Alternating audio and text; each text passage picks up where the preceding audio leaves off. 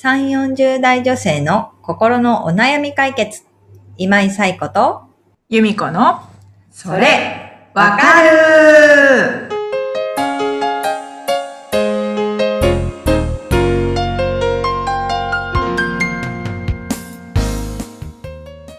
はい。というわけで、えー8月第1週のそれわかるが始まりました。皆さん、こんにちは。8月ももう5日、いつか。真夏でございます。はい。ねえ。ということで、皆さんいかがお過ごしでしょうか？というところではありますけれども、本日も皆様からお悩みをお寄せいただきましたので、由美子さんご紹介をお願いいたします。はい。ひまわりさん38歳の方からです。はい。暑い日が増えてきたこともあり、寝苦しい夜が続いています。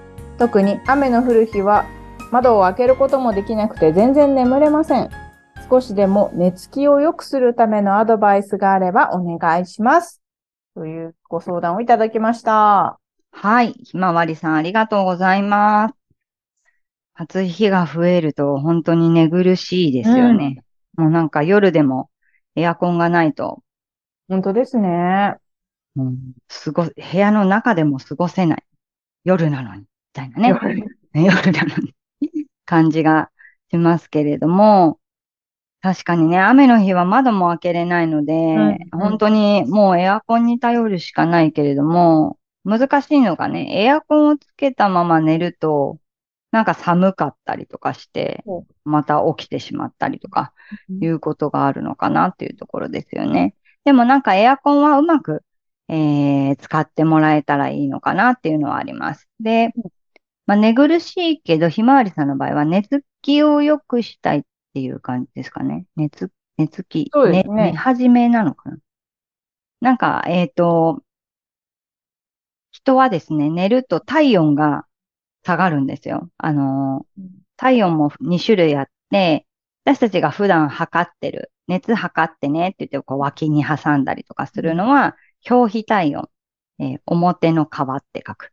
うん。体温、皮、うん。あの体の表側の体温と、うん。あと深部体温といって、体の内側、まあ内臓というか、の体温があるんですね。で、うん。寝るときはこの内側、深部体温を下げると眠くなるっていうのがあるんですけど、夏はもう物理的に暑すぎて、なかなか体温が下がらないわけですよね。そうすると、やっぱり寝つきが悪くなるっていうのは、どうしてもあるので、できるだけ、その物理的に深部体温を下げるようなことをしていく必要はあるかなと思います。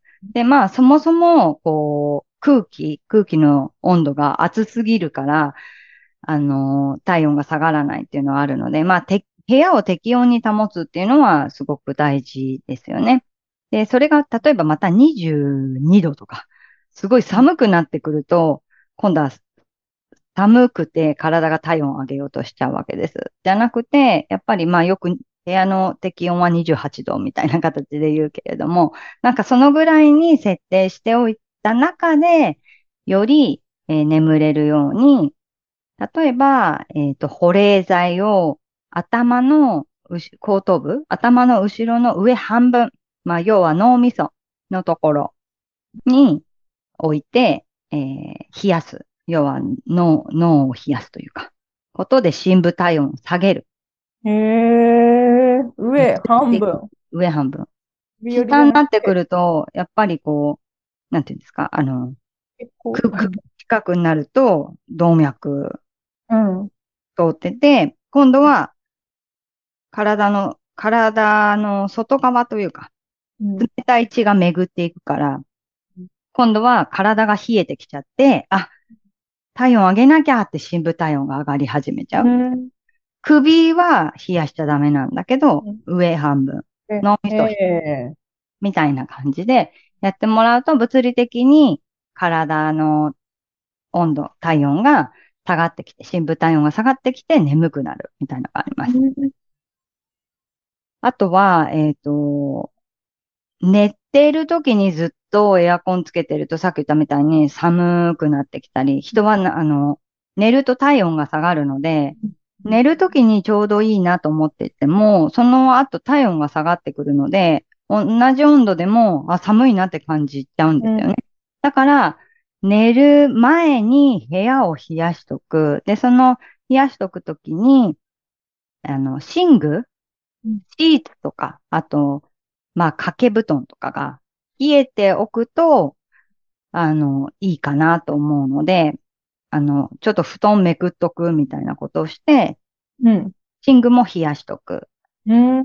で、寝るときは、まあ消せるなら消してもいいかなと思うし、消すと、うちは暑いんです、みたいなことがあるのであれば、ちょっと高めにかけたものにしておく。あとは、うん直接、体に直接エアコンの風が当たらないようにするとか、あとは、あの、サーキュレーター回して部屋の温度を回す。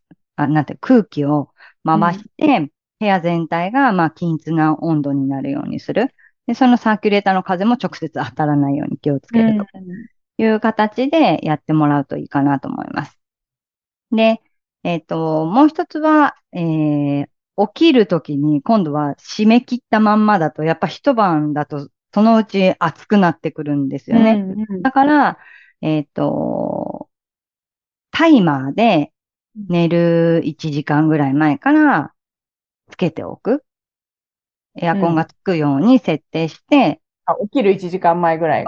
起きる1時間ぐらい前にエアコンつけて、まあ、ね、お日様が、あ、日の出も早いので、うん。あの、部屋が暑くなるのも早くなるんだけれどうんうんも、うん。まあそれをちょっと防いでいくというか、うん。で、心地よく起きられるようにすうんうんるみたいな形で、やっぱりこう、一晩気持ちよく寝ようと思ったら、どう湿度と温度を管理していくかみたいなところはやっぱり大事になってきて、そのバランスが崩れると急に部屋が暑くなったりとか、なんかムシムシしたりとか、うん。いうことがあると思うので、そこを気をつけてもらうっていうのと、まあ、寝つきみたいなところでいくと、さっき言ったみたいに、物理的に、まあ、頭を、脳みそというか、頭を冷やすっていうことで、うん。体温を下げて寝れるようにするっていうことうん。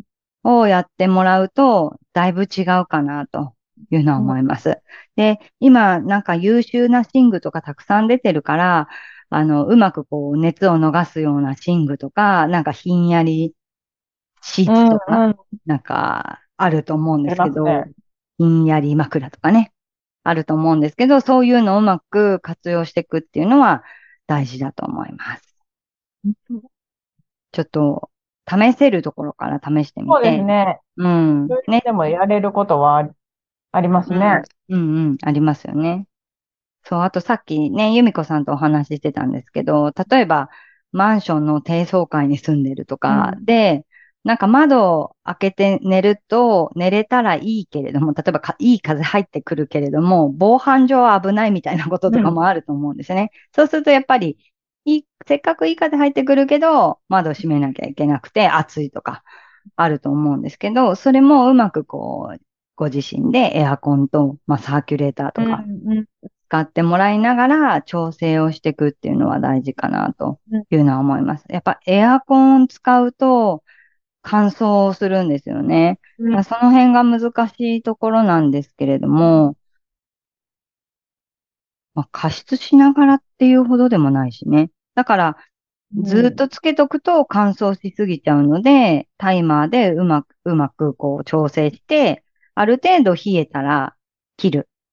でも、そのひんやりマットとか ひんやり枕とか、そういうので、あの、体の冷たさ、体感としては、あの、心地よくいられるみたいな状態を保つみたいなことができるといいかなっていうのは思います。なので、ちょっと、できそうなことからやってみて、お、これいいなと思ったら、あの、取り入れてもらえたらいいかなと思いますし、なんか、まあ、当たり前なんだけど、寝具もこう、ピンキリなので、うん。なんかこう、冷たくていいんだけど、すぐ、なんか、ぬるくなっちゃうというか、うん。みたいなものもあれば、なんかうまく熱を放出しながら、割とこう、ひんやりが持続するみたいなものもうん。あったりとかするので、いろんな口コミとかを参考にしながら自分に合う寝具を見つけてもらえたらいいかなっていうのは思うと、思っているところですね。うんうん。なんか由美子さんやってる対策ってありますか？えーっと、うん。あのー